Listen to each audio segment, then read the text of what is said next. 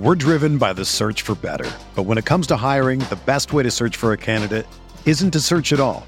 Don't search match with Indeed.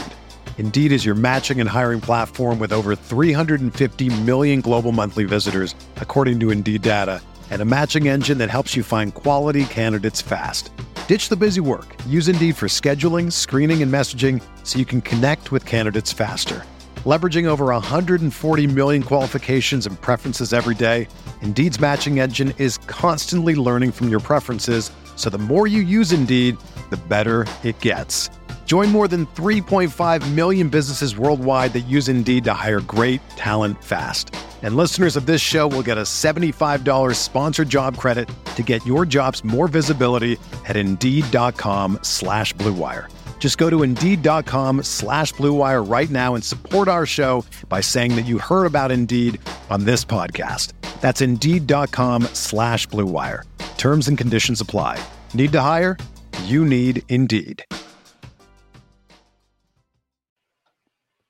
Welcome to the RotoWire Prospect Podcast brought to you by WynnBET. I'm your host, James Anderson, and got a really special guest this week, uh, Craig Mish of Sports Grid, where he hosts uh, daily. Um, Craig is, you know, as plugged in as anyone on the Marlins. And I mean, if you were following his work, uh, you would have been all over Trevor Rogers last year.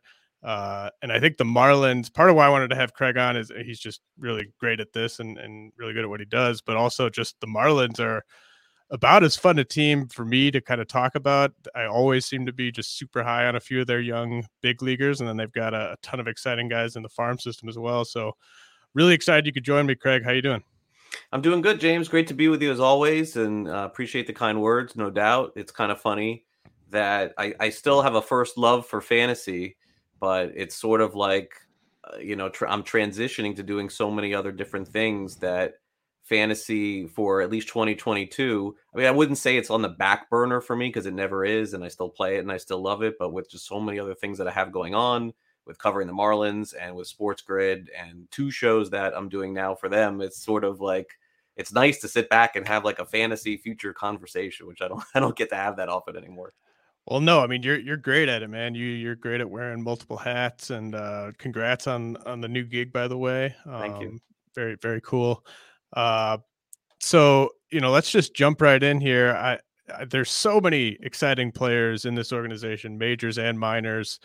Uh, the one that I think I've probably talked the most about this off season is uh, Jazz Chisholm, who who mm-hmm. a very divisive player for fantasy because um, you kind of either see maybe another level there or you sort of see the the plate skills from last year and see some some significant downside with jazz uh, where do you sort of stand on him in terms of whether there there is another level there that he will reach in the near future or whether he kind of is what he is at this point?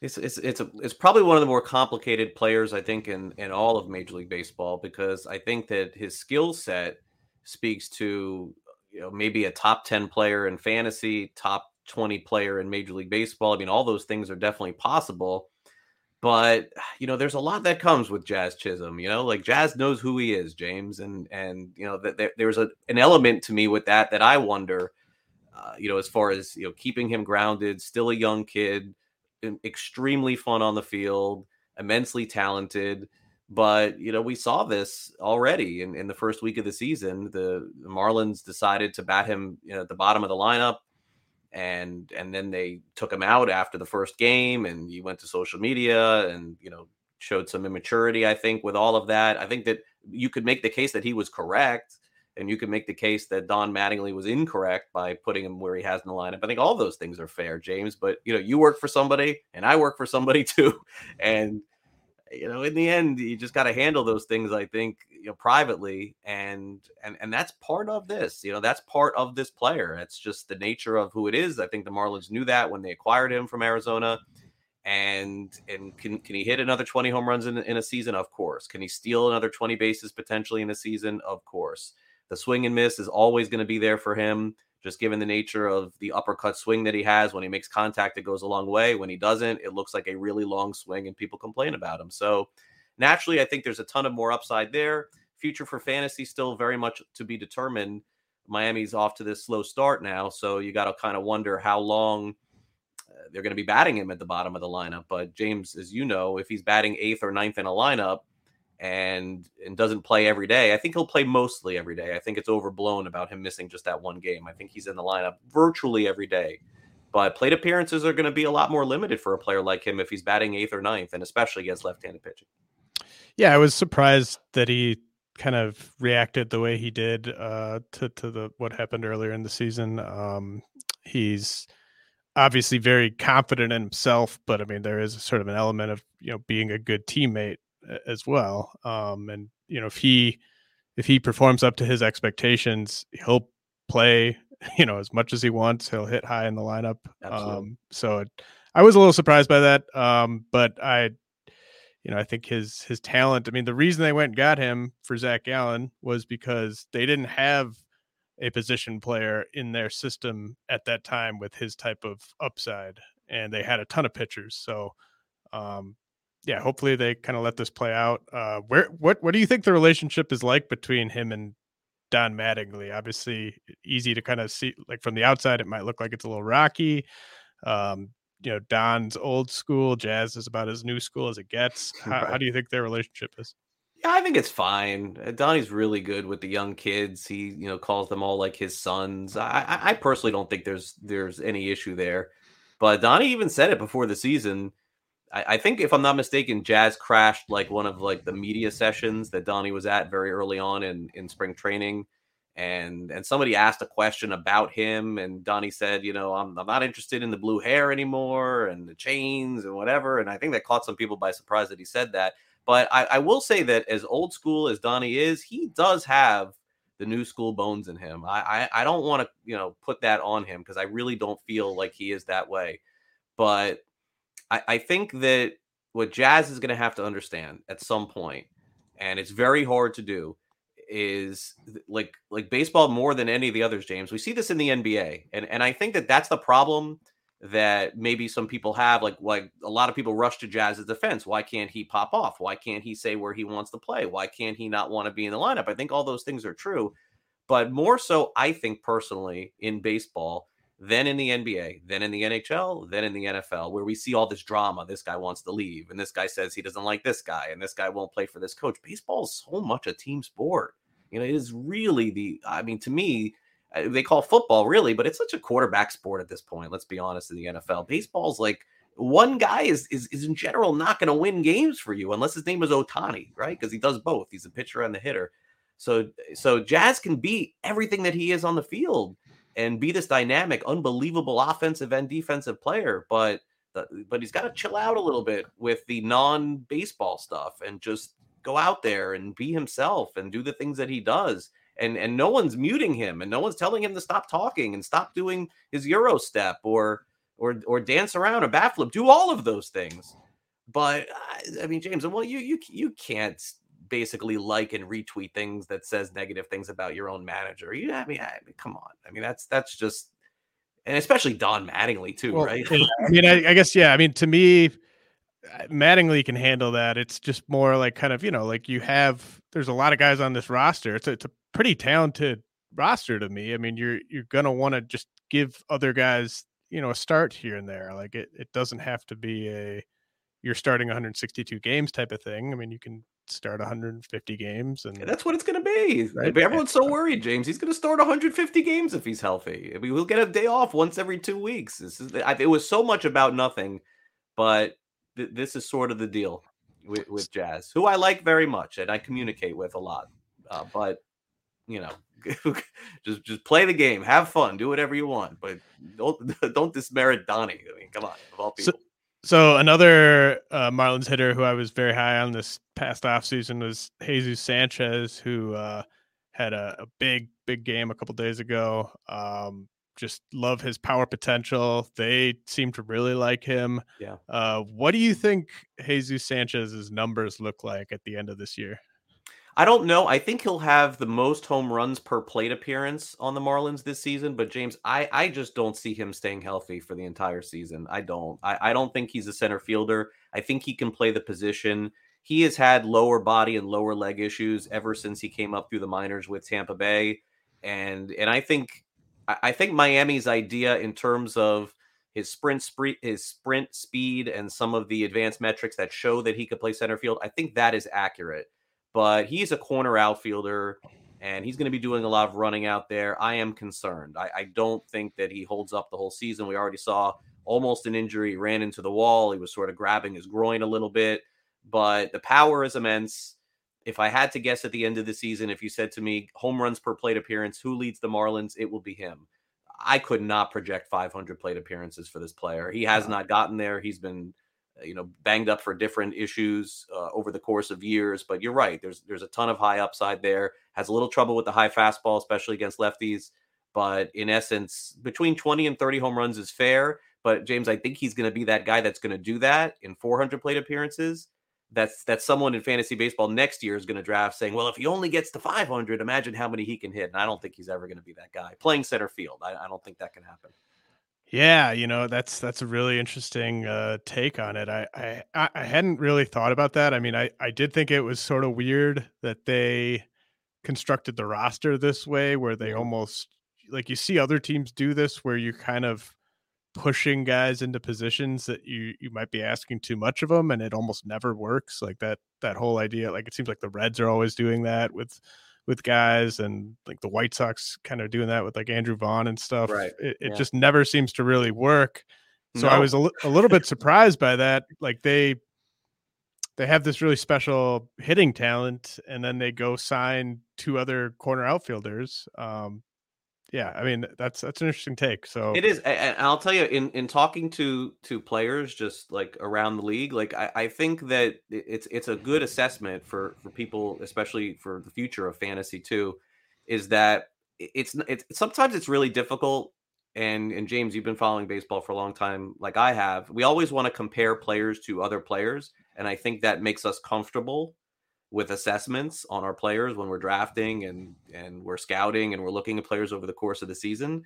And that's why players like, as an example, roundabout way of answering, Aaron Judge, Giancarlo Stanton, uh, you know, Ryan Mountcastle. Th- there's a reason why those big dudes don't play the outfield, James. You know, like there's a reason because they keep getting hurt that no one looks like those players in the outfield, and no one looks like Jesus Sanchez in center field. It's, it's just not the prototypical guy. What happens when players are miscast and put in different positions?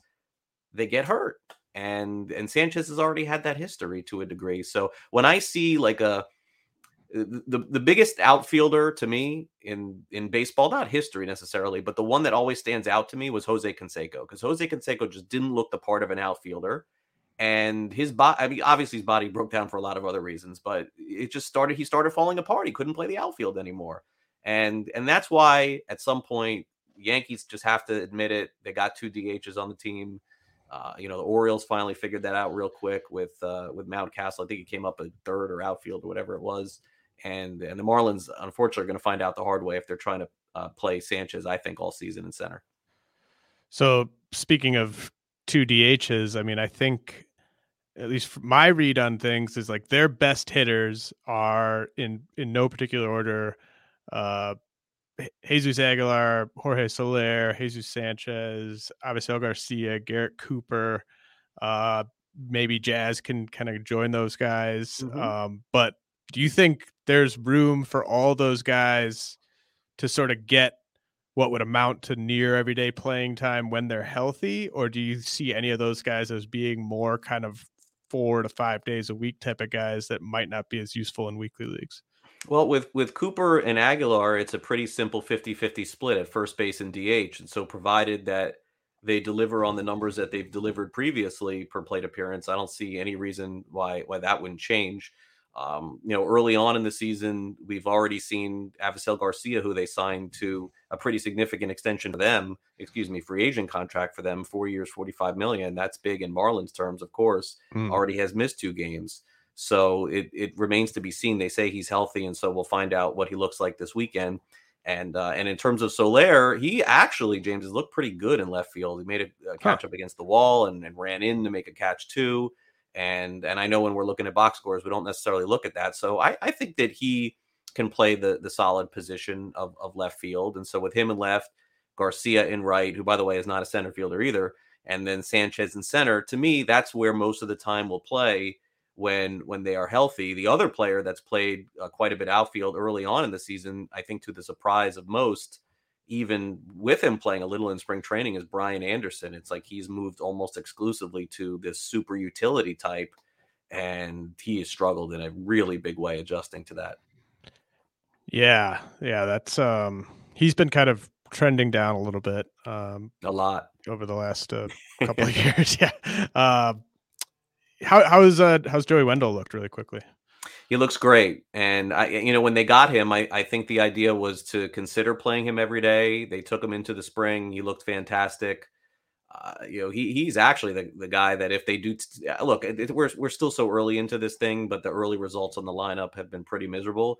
If they do decide to switch things up and they played Wendle, you know, they batted him first or second, against righties the rest of the season and just plugged them in at third, I wouldn't be surprised. They they have to figure out something, James, with Brian Anderson because two years ago, this is a player that you looked at and thought long term extension, hot corner, gold glove, and then you know a couple of injuries, and wow, he has fallen out of favor big time. His at bats have looked awful in this early part of the season. So if they were to part with Anderson in some way at some point this season and sort of hand back over super utility to Jon Berti and maybe get somebody else an arm or something else, boy, that would that would just pencil in Wendle every single day. But I, I think between Wendle and Anderson, Wendle gets at least twenty percent more plate appearances over the course of the season. That's uh, that's very good to know. All right, uh, when we come back, we're going to talk a little bit about uh, this really exciting pitching staff. But first, a message from our sponsors. We're driven by the search for better, but when it comes to hiring, the best way to search for a candidate isn't to search at all. Don't search. Match with Indeed. Indeed is your matching and hiring platform with over 350 million global monthly visitors, according to Indeed data, and a matching engine that helps you find quality candidates fast. Ditch the busy work. Use Indeed for scheduling, screening, and messaging so you can connect with candidates faster. Leveraging over 140 million qualifications and preferences every day, Indeed's matching engine is constantly learning from your preferences, so the more you use Indeed, the better it gets. Join more than 3.5 million businesses worldwide that use Indeed to hire great talent fast. And listeners of this show will get a $75 sponsored job credit to get your jobs more visibility at Indeed.com slash BlueWire. Just go to Indeed.com slash BlueWire right now and support our show by saying that you heard about Indeed on this podcast. That's Indeed.com slash BlueWire. Terms and conditions apply. Need to hire? You need Indeed. Another day is here, and you're ready for it. What to wear? Check. Breakfast, lunch, and dinner? Check. Planning for what's next and how to save for it? That's where Bank of America can help. For your financial to-dos, Bank of America has experts ready to help get you closer to your goals. Get started at one of our local financial centers or 24-7 in our mobile banking app. Find a location near you at bankofamerica.com slash talk to us. What would you like the power to do? Mobile banking requires downloading the app and is only available for select devices. Message and data rates may apply. Bank of America and a member FDIC. WynnBET is now the exclusive sponsor for RotoWire's fantasy podcasts. WynnBET brings you all the latest action with a user-friendly interface, moneyline bets, boosted parlays, over-unders, round robins, live betting, and so much more at your fingertips. Want a break from sports betting? Head into WynnBET's digital casino and take a spin on roulette, double down in blackjack, slam the slots, or try your hand at baccarat. WynnBET is currently available in nine states Arizona, Colorado, Indiana, Louisiana, Michigan, New Jersey, New York, Tennessee, and Virginia while rapidly expanding. At WynnBET, the possibilities are limitless. Register for WynnBET today, make a qualifying deposit, and, and wager to receive $200 in free bets. Promotion may vary by state. Download WynnBET now. That's W Y N N B E T. WynnBET, the exclusive partner for RotoWire's fantasy podcasts. All right, we're back.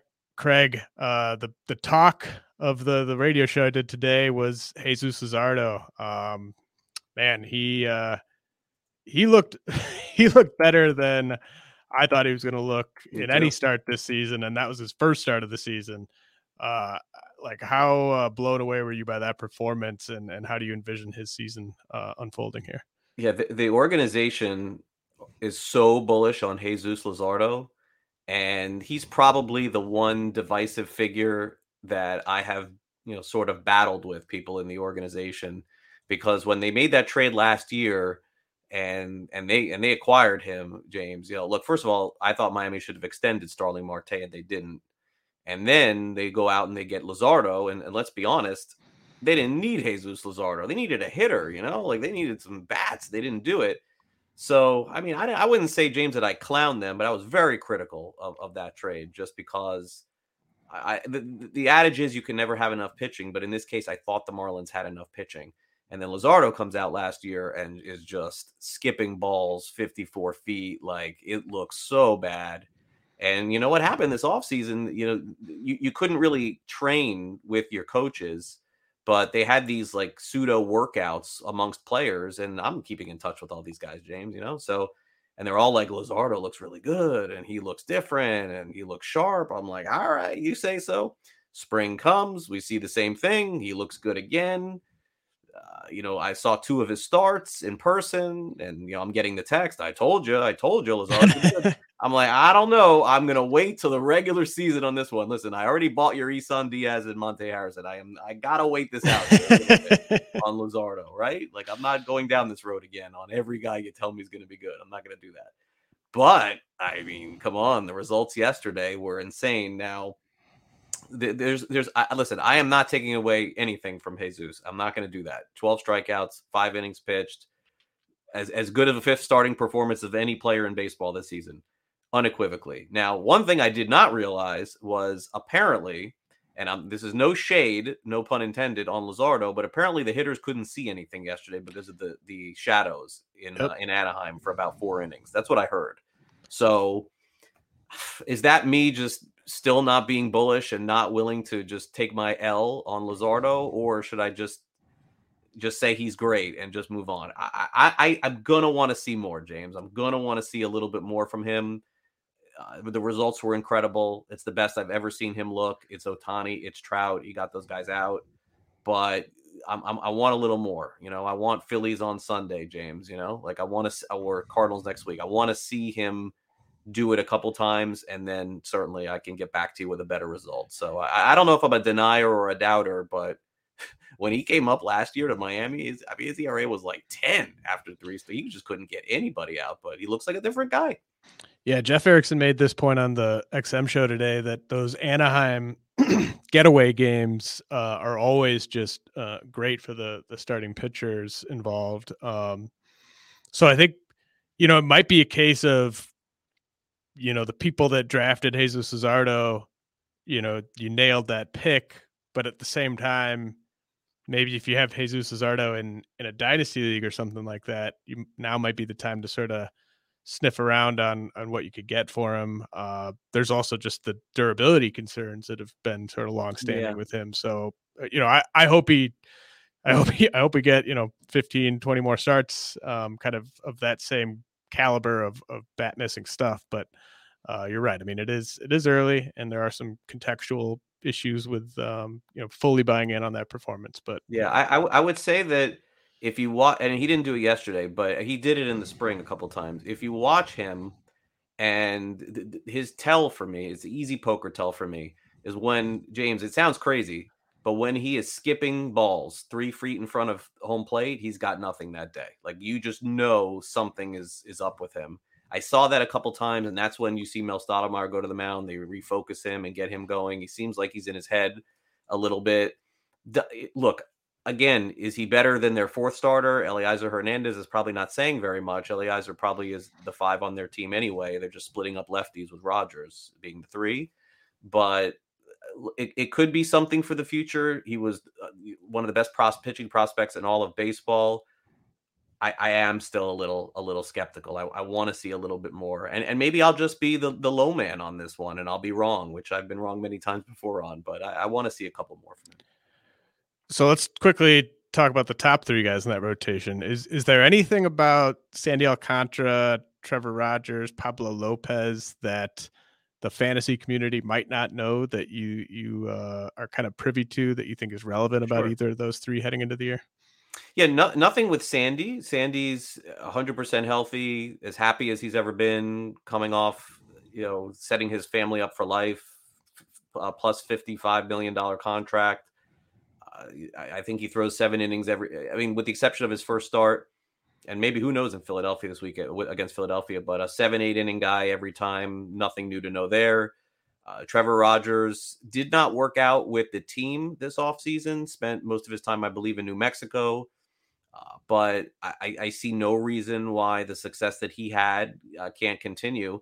And I and I think with Pablo Lopez, it's it's the obvious at this point with him, which is you you draft Pablo Lopez in fantasy, and eight games in, he's top three in ERA, top two in strikeouts, top five in WHIP, and you think you got the best pick in the draft and then a month later he's hurt and he misses two months. So I don't know, James. Like this is a, a recurring shoulder issue that he's had in the past. I talked to him in spring training. He said he's he's healthier, he's stronger.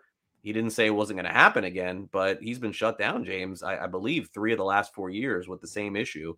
So I, I have to be in the June sell high on Pablo, no matter how good he's looked, because that that's the hard part about about fantasy. It's like it's like you know when Noah Syndergaard was going so good in the past. It's like how do you trade a guy like that? But you just knew you knew the shoe was going to drop at some point. So if you got out from under that at his peak, you probably did well in a deal. To me, that's the same thing with Lopez. If he makes 30 starts, he could be the best pitcher in their rotation. He just has yet to do it. So do I go by track record here of things that have happened or things that are not really projectable? That would be my opinion on Pablo.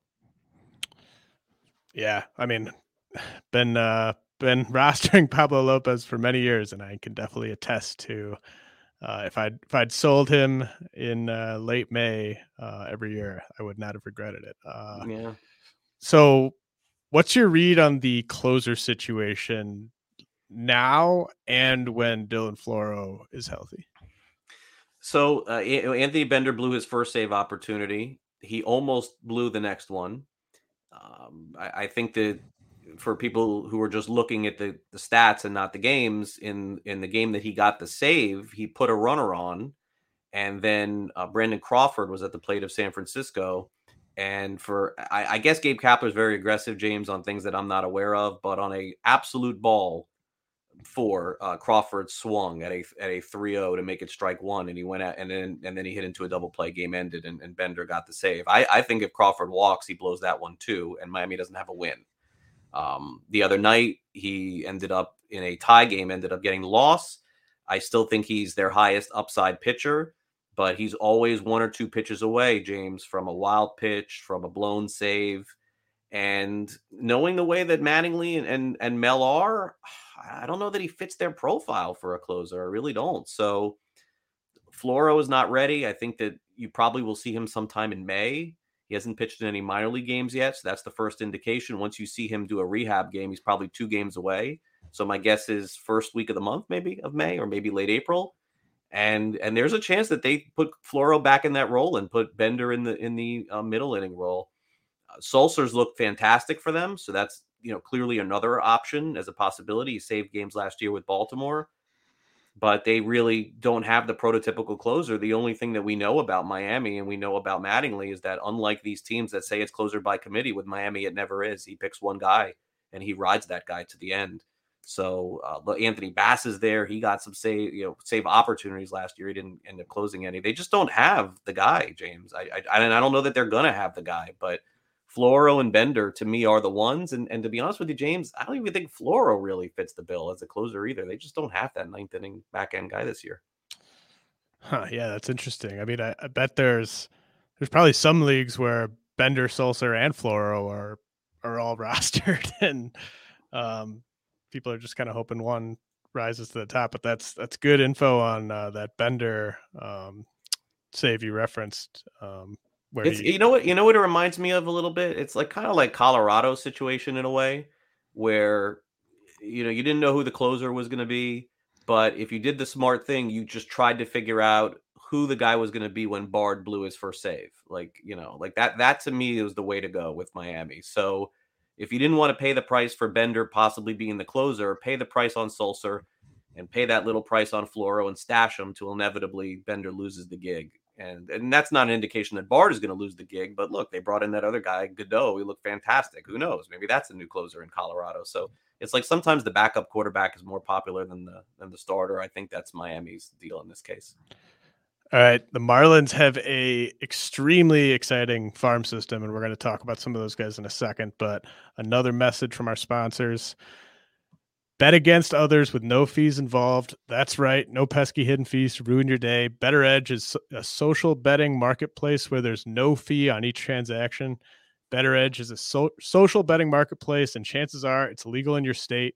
We bring betting back to its social roots where you can like, comment, and challenge other users all within the app. Play without getting played at BettorEdge.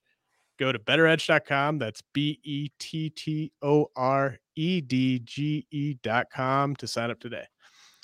All right, Craig. Uh, Kahlil Watson is uh he's now ranked as my top prospect for fantasy from that entire draft class. His tools are obviously just off the charts.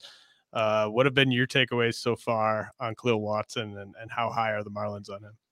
Yeah, th- this is a potential superstar in the making. The comparisons that I've heard are, I mean, I've heard a lot, but Jimmy Rollins is the one that that really comes to mind here. And I don't know that Kahlil's going to be a shortstop, second baseman, center field long term. I'm not really sure.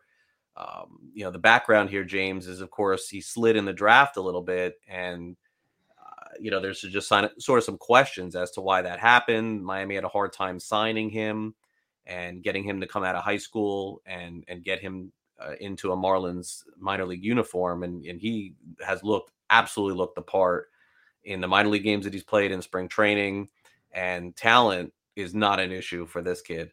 But James, he's very young, and naturally with very young players, you just don't know which way they're going to go. He, uh, I, I, don't know if you saw this, but the other day in a game, he hit a home run, and then his next at bat, he, you know, grounded out through the bat. I'm not really sure what happened in that spot. They pulled him out of the game. Uh, not unusual, I, I, think, for a young kid that's you know having his first you know slice of pro ball. But you know, this is just something to watch with, with a player like this as well. I, I mean, I don't know of any you know background stuff there, but any player like that that starts off like that, you just got to kind of keep an eye on. I know Miami just wants to keep him on this path because of the talent level. He should have been probably the number one overall pick in that draft. Uh, but yeah, James, dynasty wise, position player wise, you probably would know a little bit more about the player pool than me. But from Miami's perspective, yeah, there's there's no doubt that he's their best offensive minor league prospect uh, without question in their system. Yeah, I, I know there were some some rumors about some background stuff on him uh, before the draft, but uh, and there's there's also just this big movement uh, among a lot of teams, most teams really, to kind of go after uh, college guys um, yeah. more and more. So I mean, you, when you're talking about a guy where you're maybe not you know fully sure on on the makeup and he's going to be three four years away i think some teams were just hesitant to to pull the trigger but I mean, if he if he uh, can just be, you know, um, the guy that we've seen and from a talent standpoint, uh, he could make a lot of teams regret passing on him. Um, you know, a guy that not many teams got the opportunity to pass on is Max Meyer. And I mean, I'm sure you're just going to be getting questions until it happens. Like, when's Max Meyer going to be up? Uh, I mean, I assume that that basically just has way more to do with the five guys in the big league rotation than Meyer himself. But is like, would you say he is the de facto six starter at the moment? No, I, I wouldn't say that. No, no. Interestingly enough, um, I, I think that the Marlins are gonna. I first of all, I think he's probably ready now, but I, I think the Marlins may have him pitch two months oh. solid. Oh in the minor leagues before they call him up. And I, you know, by the way, I don't think this is like a service time thing at all. I, I think they just want him to be at his his peak when he comes to the majors. But I know this is going to sound crazy, and, and not a lot of people are going to want to hear this. But let's let's be honest, James. They still, you know, they paid Braxton Garrett a lot of money when they took him in the first round several years ago. Mm-hmm. And I and I think in their heart of hearts, they know Meyer has a higher ceiling than Garrett but they'd probably like Garrett to earn a little of that dough and, and come to the big leagues. He did have one really good start last year against San Diego, did Garrett. And and I think he's the first one. I, I do. I think I think if something was to happen to anyone in the rotation, I think Garrett would get the first crack. After that, yes, it would make sense that Meyer is next. Let's also not forget about Edward Cabrera right now. who is uh, who is hurt, but I, I don't think it's that serious. It's just a build up back because he arrived late to spring training because of visa issues. But I could talk about Max Meyer all day. He's um, an interesting character. I've gotten to know him a little bit.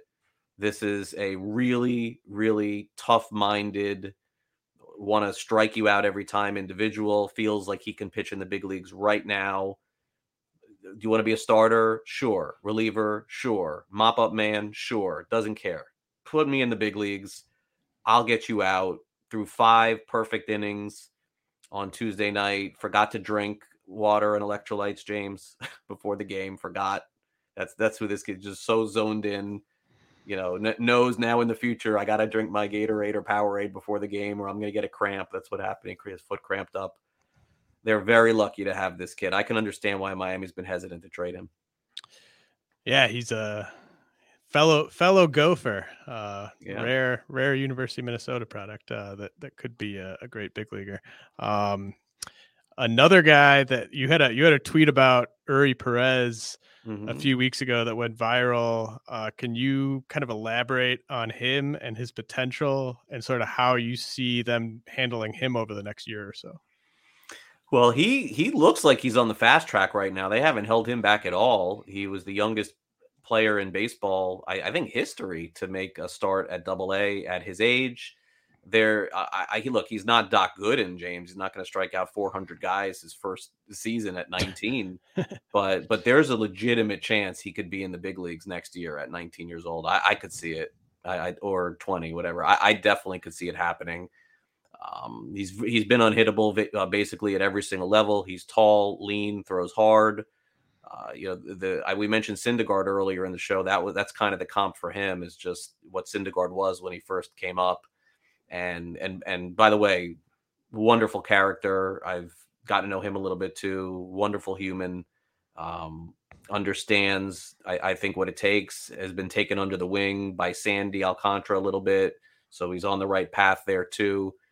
Uh, unlike another one of their pitchers in the organization that used to be their number one prospect, uh, pitching prospect. So those three, James, those three, and Edward Cabrera maybe a little bit on that outside, but those three that you just mentioned to me are far and away the Marlins' top prospects. Like we can sit here and talk, and I can go over Jose Salas and Peyton Burdick and JJ Bleday and some of the others that they have, Zach McCambley, Jake Eder. They have a lot of others, trust me. But those three, that's the tier. And then everyone else is a guess. Yeah, that's a that's a top three that I think a lot of orgs would uh would love to to have as their top three. Um, you know, you mentioned Eury's uh, makeup a little bit. Like, I mean, you have to be uh, pretty special uh, to be able to pitch at the levels he's pitched at at his age. Uh, you know, a lot of guys are just so far behind where he is in terms of being able to handle that level of competition as a as starting pitcher. So um, just hope that hope that he can stay healthy. Uh, We will uh, hit on a couple of the other pitchers you've been alluding to here in a second. Uh, but first, a message from Vivid Seats. Baseball is back. That's right. An entire glorious season, all 162 games. And with live events resuming, you can actually be there to catch all the action in, pers- in person with Vivid Seats every backdoor slider, every round tripper, eh, trip tripper, and every double header can be experienced live. And with Vivid Seats rewards, you can start earning free tickets from your very first purchase. Just buy, collect stamps, and redeem. It's that easy. From behind the dugout to upper level, Vivid Seats has you covered for all the games that matter to you. Pro tip buy tickets with your whole group, split the bill, and make progress towards your free ticket even faster. Just visit vividseats.com or download the app today. Vivid Seats, life happens live. All right, Craig, you kind of alluded to uh, Edward Cabrera a little bit. Um, you know, f- for me, it seems like he has has pretty good makeup, and there's just some durability issues that have kind of popped up here and there. And then with Sixto Sanchez, you know, maybe not so great a makeup and mm. probably even more significant durability concerns. Is that uh, kind of a fair characterization on those two guys? Yeah, I think that goes hand in hand. I think that's fair. And and those two guys, you know, were you know sort of buddy buddy over the last uh, two years too. Uh, but look, Edward's a different guy. I'm not concerned with with his character, with his makeup at all. And I, I am concerned a little with these nagging injuries that he's had and wondering, James, like, are these real injuries? Are they soreness? It's because nothing has ever seemed to be serious with him. It's just like these little things just have kept popping up. But uh, with with Edward, I I know this is going to sound strange, but with Edward, I, I kind of think like Miami wants to get him healthy so they could trade him. Mm. N- not not because they don't like him, but it's just they like the others so much. They like right. Edward too, but inevitably, James, they're got to trade for some hitting on this team and some long term sustainability as far as depth. And a lot of teams really like Edward Cabrera. So mm-hmm. I don't know if he's a long term Marlin. If he is, he's in the rotation. He's probably better than to me, the two back guys that they have, we'll see what Luzardo is, Elieser Hernandez. I think Cabrera could easily be the four there, maybe even the three. And if they were to trade Pablo Lopez or someone else, he could be the two. I, he, no question, he's he's in it for the long haul. Uh, but injuries, yeah, I mean that that's small injuries have been the thing with him. With Sixto Sanchez, I mean, is this like a complete give up done? Uh, I mean, I don't know. I mean, we maybe. I mean, we're almost there. I think. Like it's. I mean, he's not going to pitch for two years you know it doesn't doesn't really take too well to the conditioning and and the listening part of it and uh, I, I just don't know i just don't Do know you... i mean he could he could resurface at some point i i, I think that there, there have been pitchers before like I, I guess a good comp would be like james Caprellian, maybe like mm. but not and not not that he's a you know bad character guy or anything like no. that just like an like let's just use the injury like pick pitcher A, James, that was top prospect, number one pitcher, Honeywell, right? Yeah, yeah I was going to say Honeywell, maybe. Right. Disappears for several years. And then all of a sudden, now Sixto Sanchez on Pittsburgh is like throwing shutouts, you know? Like, I, I think that's probably the best scenario. But I, I, right now, for, for me to predict a pitch being thrown by him in the big leagues this season, I can't do that.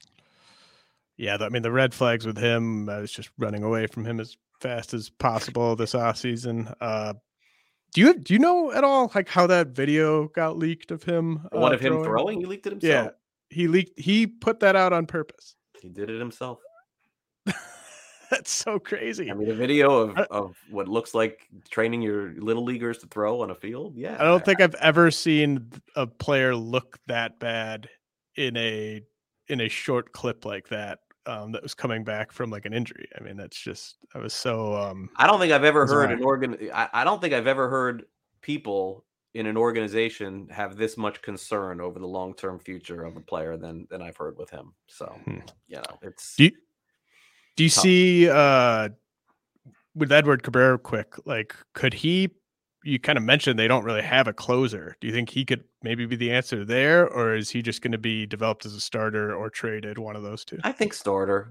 Okay. I don't. I don't yeah. Yeah. The, the the one interesting thing that they could do, and again, I don't know. It, it, it's been mentioned to me at least, and not not by any like key decision, but I mean, could could they decide Meyer as the closer for this year? Like, could they do that? Could they bring him up, have him be eighth, ninth inning guy for the rest of this season? Could they pull a Rays Matt Moore? Right? Could they pull a Wainwright? Like, like could, could that happen for a year and then put him in the rotation? Alex Reyes. Um, I don't know. I mean, I, I think that wherever you drafted him and wherever his FAAB value is now is is for both reasons, for starter and maybe even for closer. So that's probably a long shot. But the other thing, James, too, with with Meyer even being considered for like that kind of role, is James, wouldn't the Marlins have to be good for that to happen? Right. Like, yeah, I was like, gonna say, like, if you if we look up in two months and this is a team that's you know pushing on like an 85 win pace, then Max Meyer's stuff absolutely plays right. in the ninth inning. I mean, his fastball slider combo, like that's just elite ninth inning stuff right away. And you could kind of um, right still stretch him back out next year, and he could be he could help the team win more games maybe in that role. But it wouldn't make any sense to do that if they're tracking on like a 76 win pace. Yeah, that's the whole key, I think, with that. Um, so I, I think with JJ Bleday, there's you know a lot of really smart um talent evaluators out there that are still in on Bleday. Uh, I just I think if if he were not a top four pick, there wouldn't be this much optimism at all regarding him. Uh, he's basically just got that Arizona Fall League appearance to point to, um, other than his junior year at Vanderbilt. Um, are you you know how sold are you how sold is the team on him being you know a, a true everyday player in the big leagues at some point yeah they're they're still bullish to the point where i think that this is going to be the key year for him and then i could probably give you a lot more going into this conversation next year but they're going to be very patient with him this year let him get his full complement of at bats there have been some videos and talk that he bulked up i mean i don't know like hitting the ball harder is that the case the early results say no at least in the minor leagues. But I, I suppose the one thing, win or lose on JJ Bleday, and we don't know if it's a win or a loss for Miami. We don't, we're not even close to really knowing, I don't think. But he is older.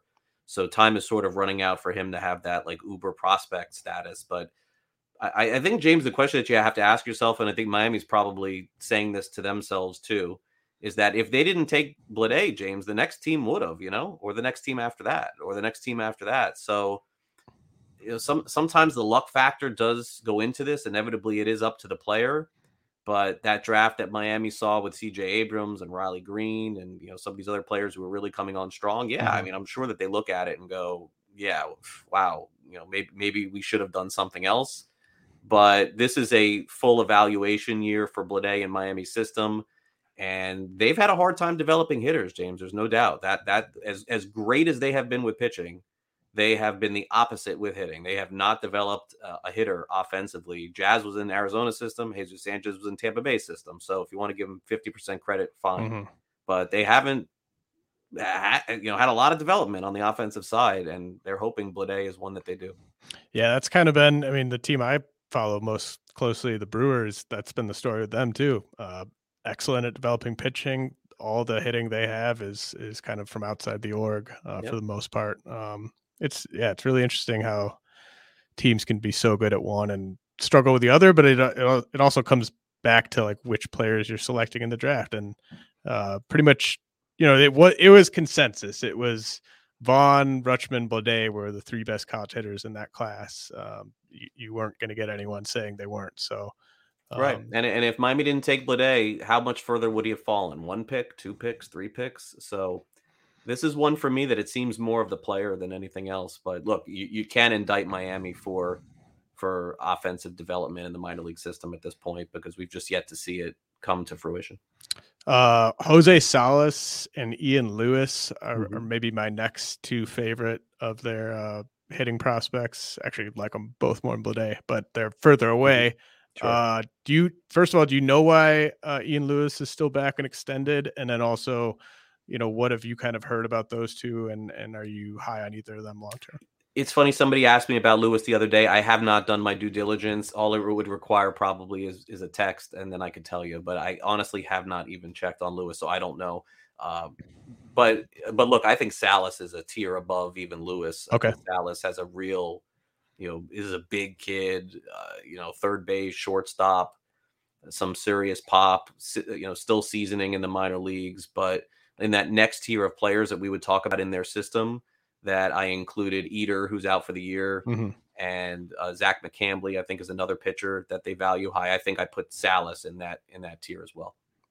Excellent. Um, this uh, this has been really great, Craig. Uh, you're uh, awesome at talking Marlins, awesome at uh, kind of putting a fantasy spin on it, unlike a, a, lot of you know beat reporters out there. So where I come from, I will always yeah. have that. Oh, of course, I, I, did a show for ten years, uh, you know, talking, uh, you know, fantasy baseball uh, every single every single day, and it was amazing run doing it with all the different hosts that I had and and being you know sandwiched in between RotoWire either before or after for ten years, but uh, look, I, I love fantasy baseball. I still love the game so much, but you know, life changes. You you have to sort of you know adjust with what's going to pay the bills and you know if, if there was and and by the way my, my, i do a fantasy show on SportsGrid every single day for an hour but then the nature of fantasy baseball has expanded so much into daily into wagering and everything else that it's it's become something that i still love and i enjoy these conversations like the one that we're having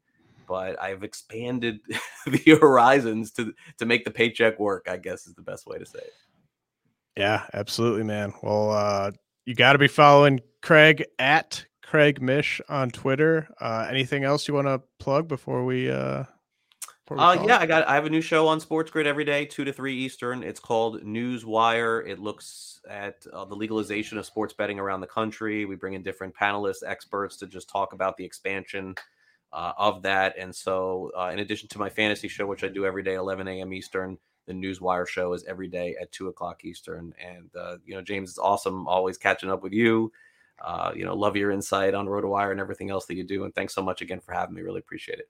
I appreciate it, man. Uh, pleasure was all mine. Uh, good luck the rest of the year in, in your fantasy leagues. I know you still play in some, so um, good luck, and uh, hopefully, hopefully the Marlins are competitive enough where some of those things we talked about can uh, come to fruition here. Yeah, just uh, just keep just just, stay relevant for you know un, until August, James. It's all I need. Yeah, that's, that's if, really all I ask for. if Max Meyer's getting saves in July, uh, you heard it here first. Yeah. all right, this has been the RotoWire Prospect Podcast, brought to you by WynnBET. I'll be back next week.